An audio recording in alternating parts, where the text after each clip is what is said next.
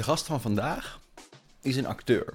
In je eigen leven hebben de dingen toch meer consequenties. En dan hoeft het niet eens per se een kunstvorm te zijn om game over te gaan. Dan ga je gewoon tegen de vlakte. Hij speelde eerst in de musical Ciske de Rat en rond zijn tiende ook Kruimeltje zelf in de musical. Ik zag vrijheid, blijheid, kattenkwaad de hele dag op straat. In improvisatieprogramma De Vloer op Junior en in jeugdfilms als Oorlogsgeheimen, Code M en Kappen. Met die vliegenvangers naar buiten lopen en dan kom je met antwoorden terug. Vervolgens deed hij de Toneelacademie Maastricht, waar ik hem van ken. Waarna hij meteen in drie films een militair mocht spelen. Do Not Hesitate, De Oost en Kova is AIDA. Wat zou er nodig zijn om mij tot moorden in staat te zetten? Hoe ver moet men komen om mij tot een monster te maken? En binnenkort worden aan zijn cv de Netflix-serie Dirty Lines, de speelfilm Mascotte en de spektakelmusical Dagboek van een Herdershond toegevoegd. Het hoeft niet resultaatgericht. Het proces is belangrijk. Wat er met je gebeurt, wat je aangaat. Hier is, vanuit mijn huiskamer, Joes Brouwers.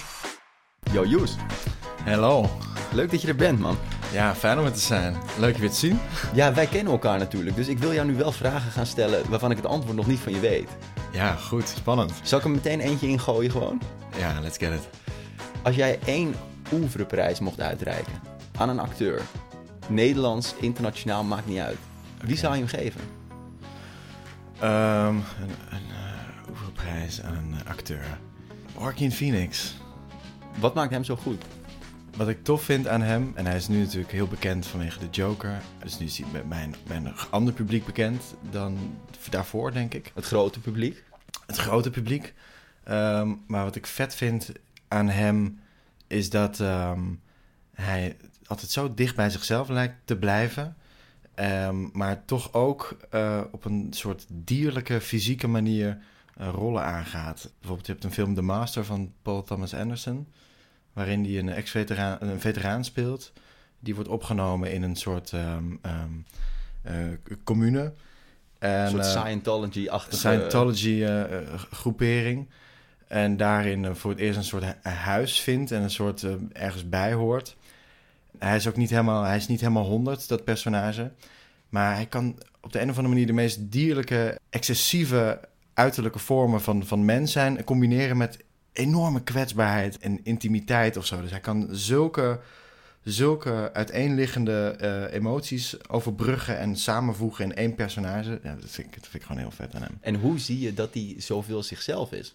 Ja, oh. dat denk ik dan. Dat denk ik. Maar dat vind ik al heel vet, dat ik dat, dan, dat gevoel kan hebben. Dat ik heel dichtbij iemand ben. Dat, ik denk dat, omdat het hem zit in... in nuances. Tussen de regels door vaak in uh, wat hem zo echt maakt. Wat hem zo uh, dichtbij laat voelen. Dus ik kan daar ook niet echt op antwoorden wat het dan, wat het dan precies is. En in welke mate heb jij in je rollen tot nu toe al, zeg ik, want ik, je gaat ongetwijfeld nog lang door, maar je begon ook al heel vroeg. Uh-huh. In welke mate lukt het jou al om heel veel van jezelf in een rol te leggen, maar het toch heel dierlijk te laten zijn? Heel soms, heel soms. Ja. En kan je je vinger erop leggen, als dat lukt, waar dat dan door komt?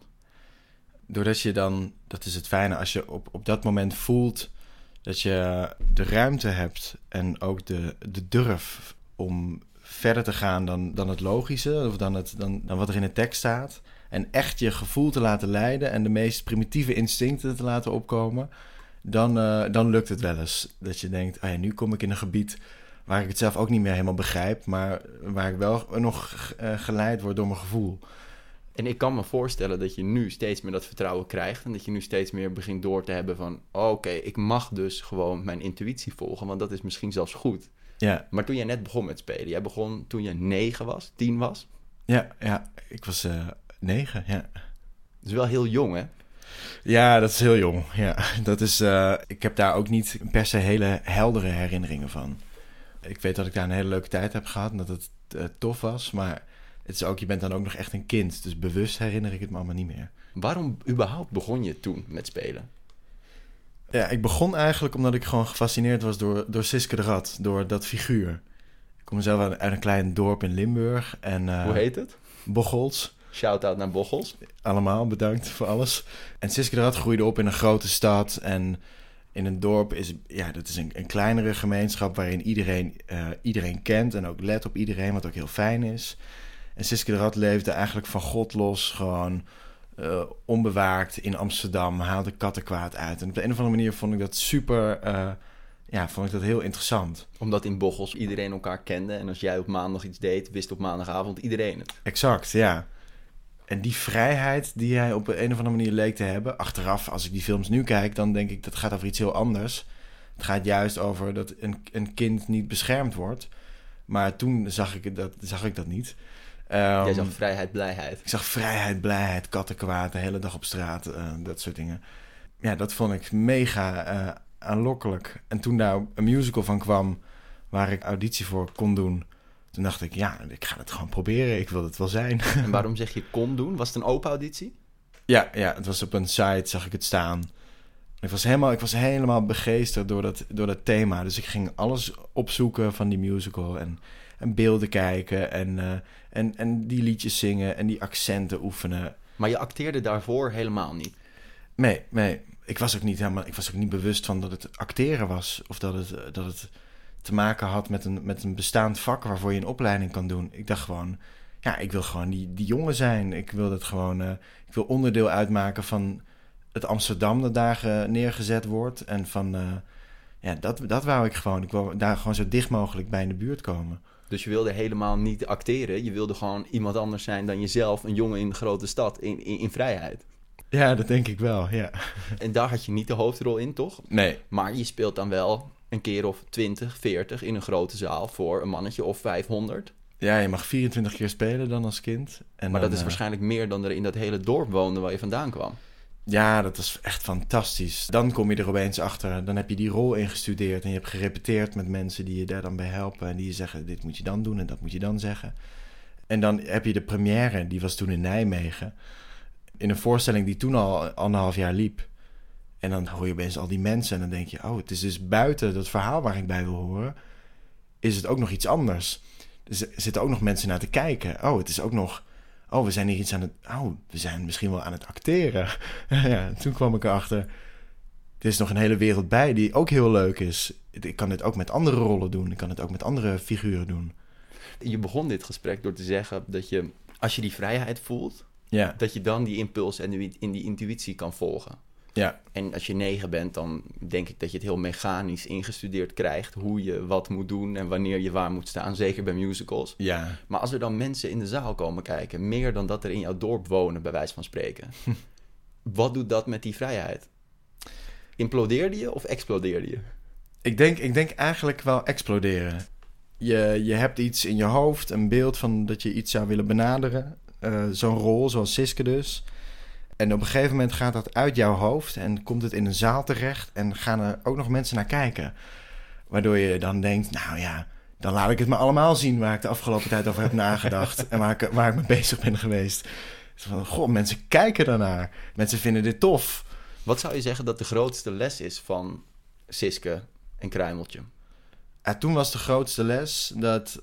want daarbuiten, op school bijvoorbeeld... daar had ik ook de, de, de drang om me te laten zien... en om heel expressief te zijn en te druk eigenlijk. En daardoor kreeg ik toen... ah ja, als je, als je discipline hebt en als je je concentreert... en als je hard werkt en je best doet... dan kan je dus, als je alles op orde hebt... op school en met tekst en met... Uh, dan kan je dus bij momenten voor een zaal staan en iets laten zien... en daar al die vrijheid voor terugkrijgen... voor al die momenten dat je dus wel je best moet doen... en gewoon moet doen wat er gezegd wordt en gevraagd wordt. Maar dan, dan kan het dus zijn dat je op, op bepaalde avonden in de week... op een podium staat en in totale vrijheid kan spelen. Ja, ja. Je dacht het leven is alleen maar zaaien. Wanneer ja. mag er een keer geoogst worden? Nou, en toen leerde je wat oogsten is. Ja, ja, ja. Toen kon ik doen wat ik het allerleukst bleek te vinden. Ik kan me voorstellen, als je uit zo'n klein dorpje komt... in Limburg, ja. en je leert dat spelen... iets leukst is en dat je daarbij kan oogsten... dat je ineens dacht, dan moet ik wel naar de Toneelacademie Maastricht. Dat is het beloofde land. Ja, op, op een bepaald moment uh, toen bleek... Ja, toen, dan heb je weet van dat het een vak is... En dat, het, uh, en dat het niet alleen maar intuïtief is... maar dat het ook technisch is. En dat je er veel meer uit te halen is... dan, dan wat er tot nu toe uit is gekomen... op je eigen uh, gevoel. En toen hoorde ik van de Toneelacademie. Toen dacht ik, oh, daar ben je de hele dag bezig... met hetgeen wat ik het allerleukst vind... Maar wat vind je er zo leuk aan? Ja, dat weet ik ook eigenlijk helemaal niet. Het zijn momenten... Ik denk dat dat de vrijheid is die je soms kan ervaren. Dat je dus, doordat je een stuk speelt... of doordat je je bezig mag houden met een rol, dat je een ander besef krijgt van tijd, van momentum, het in het moment zijn en daarin werelden kunnen scheppen die er op dat moment nog niet zijn. Ja, dat geeft een gevoel van vrijheid op de een of andere manier. En ervaar je dat gevoel van vrijheid en dat gevoel van dat, dat, dat alles één is, hoor ik je bijna zeggen. Ja. Ervaar je dat ook wel eens in je eigen leven? Ja, ik denk niet, niet zoals in, uh, in, uh, op, op, op toneel of, uh, of bij het spelen van een, van een rol. Nee. Daar kan je in je eigen leven, ja, hebben de dingen toch meer consequenties. Dat is, ja, dat is, uh, dus je kan, ja, emoties of situaties die je kan opzoeken in een, in een toneelstuk of in een film waar je toe mag verhouden. In je echte leven slaat dat direct terug op je, op je eigen persoonlijkheid natuurlijk. En dat is... Uh... De interface van de game is heel anders in het echte leven. Ja, ja, precies. Ja. Je kan echt game over gaan. Je kan echt game over gaan, ja. En dan hoeft het niet eens per se een kunstvorm te zijn om game over te gaan. Dan ga je gewoon tegen de vlakte, snap je? En, en, en in het theater kan je op de meest prachtige, ontroerende wijze game over gaan. Iedere avond opnieuw. En uh, ja, dat geeft een soort vrijheid dat dat kan. En dat dat bestaat. Maar er wordt vaak gezegd dat als mensen te jong naar de toneelschool gaan... Jij was zestien, zeventien. Ja. Volgens ja, mij was... de jongst aangenomen ooit. Heb ik, heb ik dat goed herinnerd? Ja, dat zou kunnen, ja. ja Dit ja. weet jij heel goed, Joes. Ja, het, het is een beetje... Nou, ik denk wel de jongst aangenomen... maar niet de jongst afgestudeerde. Vanwege... Ik weet, er zit een soort... Maar wel jong. Er zit ja. één addertje onder het gras, oké. Okay. Ja. En je begon op je negende dus met voor zalen spelen. Ja. Je, je ziet vaak, en nou wil ik jou helemaal niet bestempelen als kindsterretje. Uh-huh. Maar het is natuurlijk wel een beetje zo. Toch? Ja. En je ziet vaak dat dat misgaat. Of dat mensen dan toch zichzelf heel jong trucjes aanleren. Om maar snel te oogsten. Kleine oogstmomentjes te pakken. Dat je werkt, oh, als ik elke keer dit doe, dat werkt. Heb jij dat ooit ervaren? Dat dat gebeurde? Dat je trucjes ging leren? Misschien niet per se trucjes. Maar wel dat je gewoon merkt doordat je...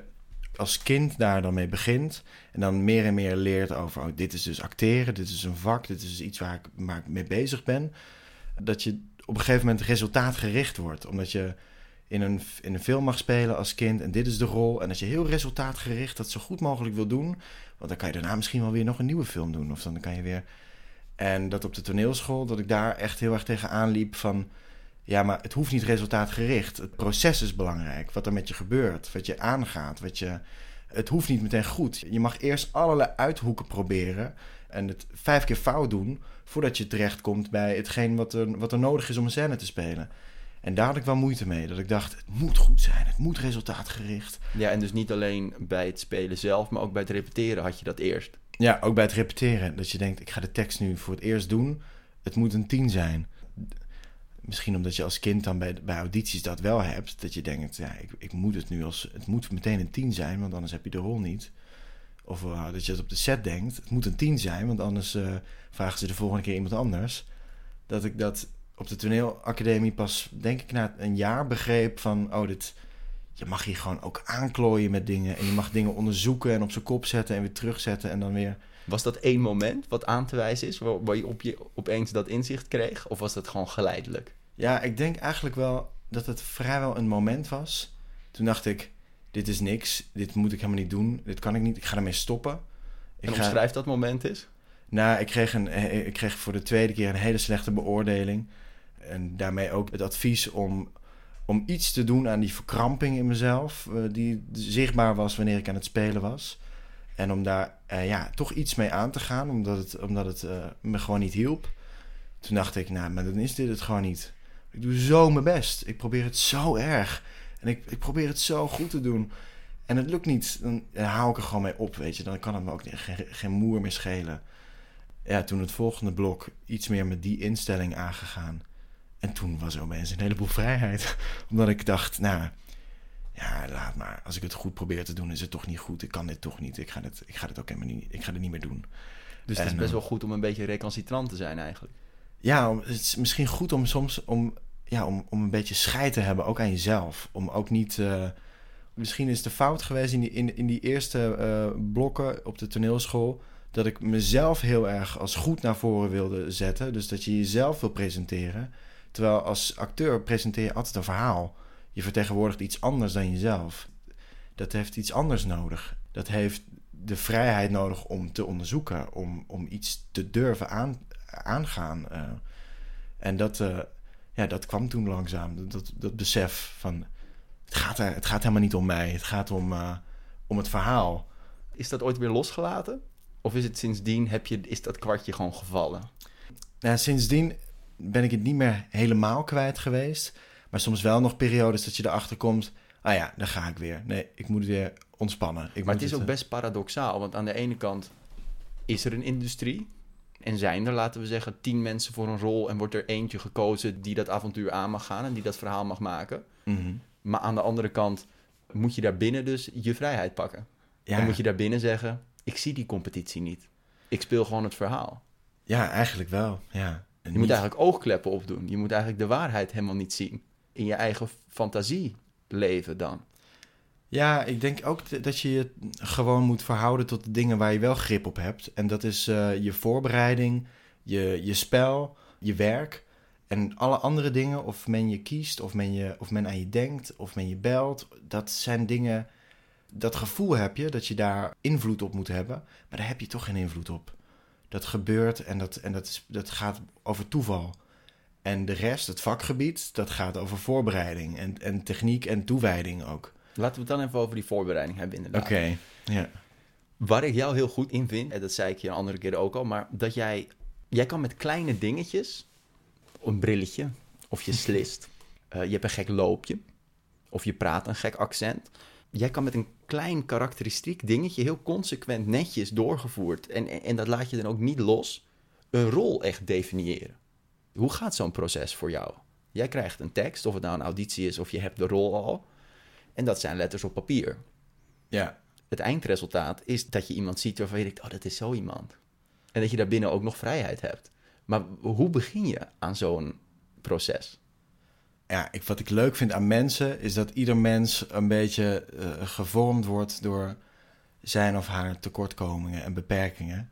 En dat je, ja, je persoonlijkheid vormt zich daar ook naar. Dus om onderscheid te maken tussen mezelf die een tekst zegt... of mezelf als iemand anders die een tekst zegt... probeer ik ja, die, dat soort beperkingen op te zoeken... en dan als een soort... Ja, laag daar overheen te leggen... waardoor je misschien wel de indruk kan wekken... dat je even iemand anders bent. Dus zo'n brilletje helpt daar bijvoorbeeld. Ik, die, die bril was in de, in de Oost. Daar speelde ik een hele kleine rol. Dit was eigenlijk een beetje achtergrondrol. Uh, ik wilde heel graag mee naar Indonesië. en uh, dat had ik uh, ook g- gezegd. En toen uh, kreeg ik uh, de rol van uh, Herman de Hospik.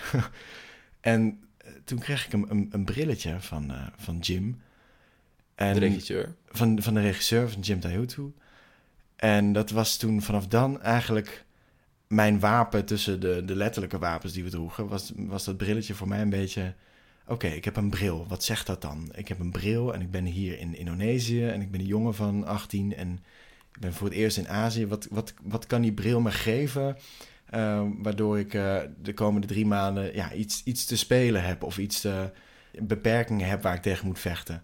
Want nu is dat een beperking die je krijgt. Maar hoe gaat dat als je gewoon dat niet krijgt? Wat voor beperkingen zoek je en hoe ziet dat er in je script uit?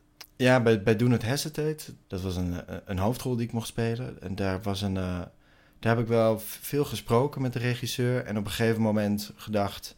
Oké, okay, het is een, een drummer, was dat. Een drummer die op missie gaat naar uh, een conflictgebied. En toen heb ik wel gedacht, daar zit iets in het drummen... Drummen kan ook een hang zijn naar structuur, naar ritme, naar dat de dingen een bepaalde cadans hebben die jou uh, muzikaal ook uh, in het gareel houdt. Dus daar moet iets in dat drummen zitten dat dat, dat personage uh, vorm geeft. Dus een soort afgemetenheid, misschien ook een, een, een rechtere rug, een beetje verkrampte schouders. En dat moet dat voor mij maken. Dus eigenlijk moet dat personage de hele tijd een ritme in zijn hoofd hebben... En moet de boel fout gaan wanneer je dat ritme verliest. Wanneer je het ritme verliest dat jouw structuur biedt in het leven. Iemand die hang naar orde heeft. Ja, dus daar, daar hielp toen ja, drumlessen bij. En gewoon luisteren naar drumritmes in mijn hoofd. Je kon ook nog helemaal niet drummen, toch? Nee, ik kon niet drummen, nee. Nee, ik, ik kan nog steeds niet drummen. Ik, kan, nou, ik, kan... ik, ik drum nu vijftien jaar. Drumles gegeven aan allerlei jongeren. Ja. En ik vond het niet gek klinken in de bioscoop. Nee? Oh, nee. Dat is... ik kan dat. Maar ik zou niet nu met live muziek mee kunnen drummen. Of weten wat daar dan voor nodig is. Hoe ziet jouw script eruit? Je bent aan het repeteren en op een gegeven moment ga je het echt spelen. Hoe, hoe ziet jouw script er dan uit?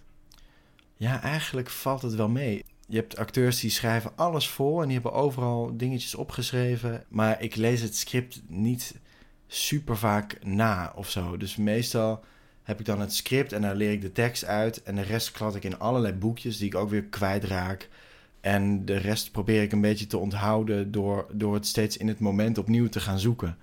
Dus mijn script, valt, dat valt, ik, ik, ik klieder daar niet heel veel in of ik zet daar niet veel steekwoorden in. Maar je, je hebt ook acteurs, bijvoorbeeld een Tygo Gernand, die heeft een boekje, inderdaad. Dat boekje voor die rol. En dat is bijna heilig voor hem. Nu parafraseer ik hoor, dat heeft hij helemaal niet gezegd. Maar als hij dat kwijtraakt, kan hij bij wijze van spreken de rol niet meer spelen. Ja. Maar daar heb jij dus geen last van. Het is voor jou meer een proces. Ja, het script is echt om de tekst te leren. Dus als ik daarin streep, dan is dat gewoon om, om maniertjes te bedenken hoe ik de tekst in mijn hoofd kan krijgen. Om het te begrijpen. En als ik dat heb, dan wordt dat het materiaal en dan ga ik daarmee proberen op de vloer aan de slag te gaan. Nu gaat het over, je hebt een rol, dus je gaat ook met een groep repeteren. Maar als jij een auditie hebt, dan krijg je een scènetje opgestuurd. Misschien ja. Het script ook, dan lees je dat. Maar dan moet je het zelf gaan bedenken. Ja. Dan kan je niet lang proberen. Of hoe ziet dat er dan uit? Ja, dan zit het toch ook, denk ik, misschien in, in, in kleding. Of dat je gaat nadenken over hoe loopt iemand, hoe praat iemand. Uh, wat voor sociaal milieu komt iemand vandaan? Wat voor, heeft dat voor invloed op, op hoe snel je misschien kwaad wordt of geprikkeld bent? Of uh, uh, heeft iemand goed geslapen? Heeft, ja, dat zijn... Maar dat soort dingen vallen op hun plek. Als je, als je voelt, ah, dit voelt goed.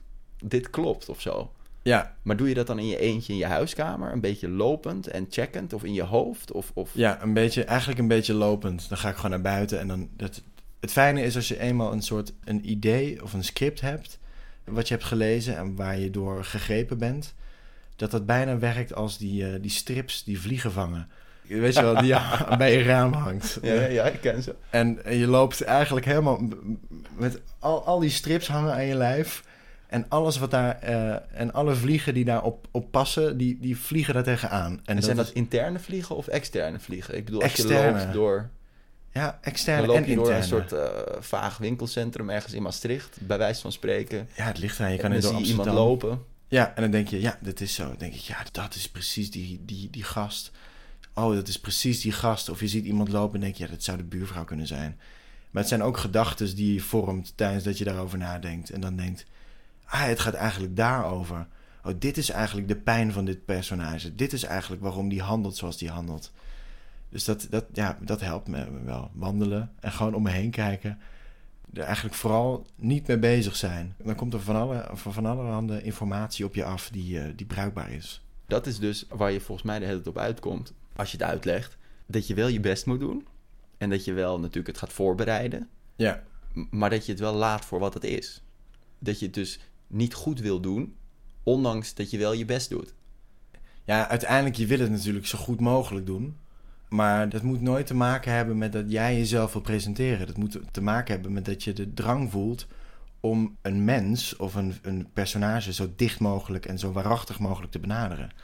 Dus dat, uh, dat is, dat, daar mag ook lelijkheid bij komen kijken of in, inconsistentie. Of, uh, dat, dat zijn allemaal dingen die zou, als ik, als ik het voor mezelf zou doen, zou je die misschien niet toelaten. Omdat je dan, uh, dan, weer, dan weer goed voor de dag komen.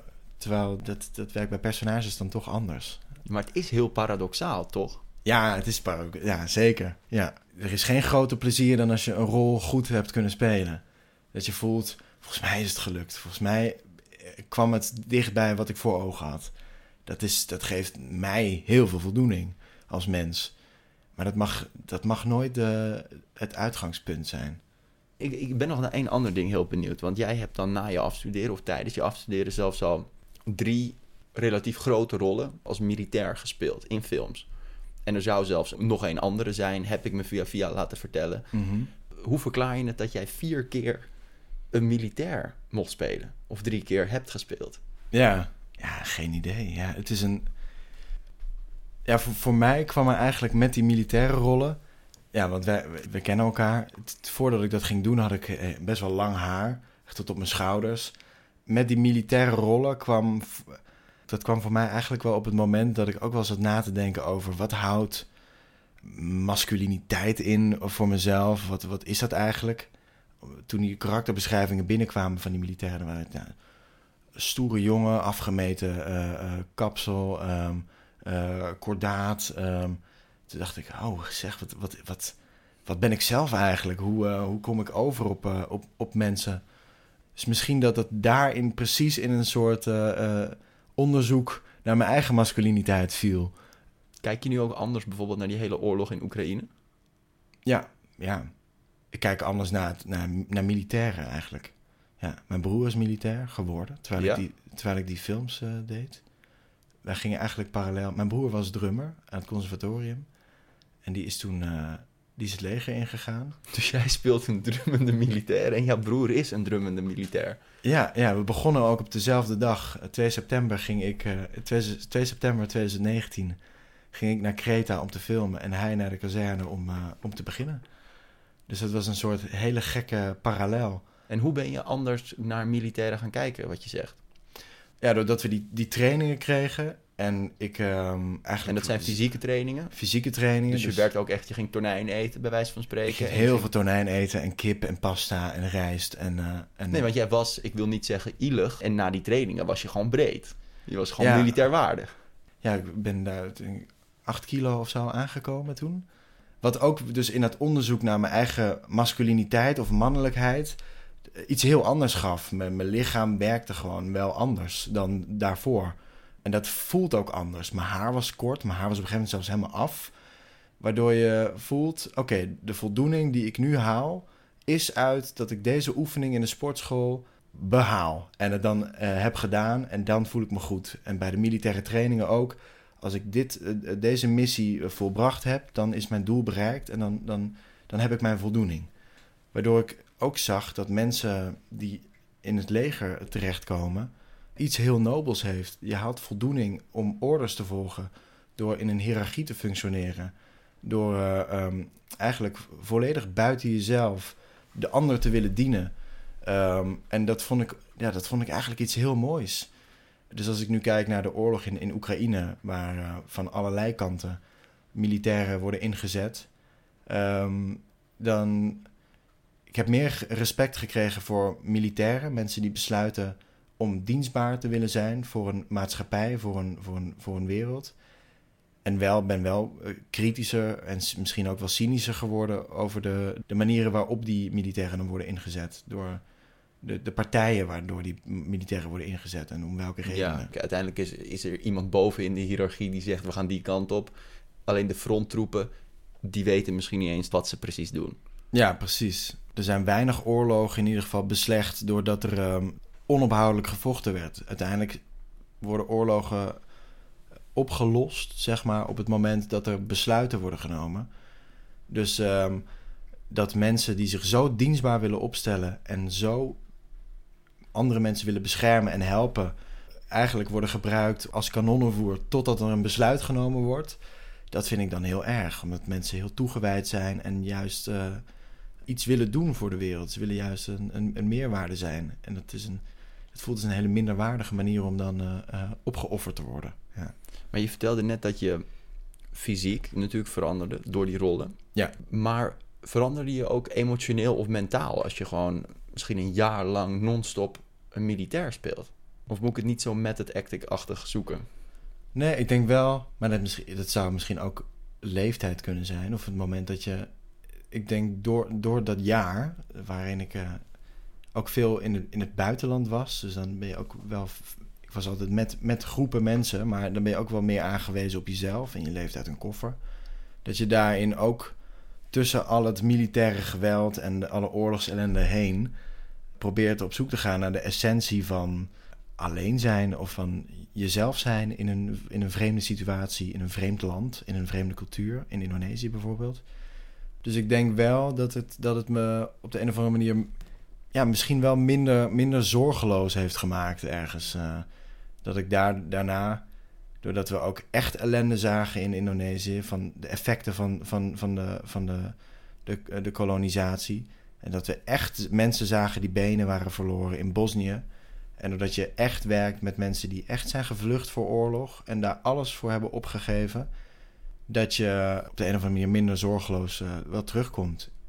Ik denk dat ik sindsdien wel misschien wat, uh, niet cynischer, maar wel wat minder hoopvol ben over, over de wereld. Uh, je ziet gewoon de, de, echt de wrede kant van de mens. En je gaat nadenken over waarom en wat zou er nodig zijn om mij tot moorden in staat te zetten. Wat wil ik beschermen als mezelf? En uh, hoe ver moet men komen om mij tot een monster te maken? Dat zijn dingen waar, je, ja, waar ik soms wel over nadacht van, Jezus, wat een geluk dat je geboren bent in een land waar je niet wordt gevraagd om iemands uh, gezin te, te vermoorden en waarin ook niemand wordt gevraagd om dat bij jou te doen. Ik zag vandaag een, uh, een, een landkaartje waarop uh, in percentages stond aangegeven in Europa per land hoeveel procent van de mensen bereid zou zijn voor hun land te sterven. Mm-hmm. Maar in Nederland zou bijna niemand daartoe bereid zijn, nee. Nou, ik denk dat het ook een niet, een, niet een reële gedachte lijkt in Nederland. We hebben nauwelijks onder druk gestaan de afgelopen honderd jaar. De afgelopen tachtig jaar. Dus het is ook een, een gedachte die wij uh, haast niet kunnen, uh, kunnen vormen. Terwijl als je kijkt hoeveel mensen zich werpen tegen vluchtelingencentra, dat is ook een een mate van het beschermen willen van je land. Dat zijn ook mensen die ergens hun, hun, eigen, ja, hun eigen cultuur willen bewaken of uh, kosten wat kost willen, willen tegenhouden, dat daar inmenging komt of dat het anders wordt dan dat het is. Dus voor, voor mijn gevoel hebben we gewoon niet door dat, dat we kwetsbaar zijn. Ik vind jou heel wendbaar in hoe je je inleeft en hoe je zegt, ik heb nu geleerd dat, nou, hoe dat kan voelen voor een militair en waarom je dus gaat geloven in in die hiërarchie en dat je zegt, die order van hogere hand, die ga ik volgen.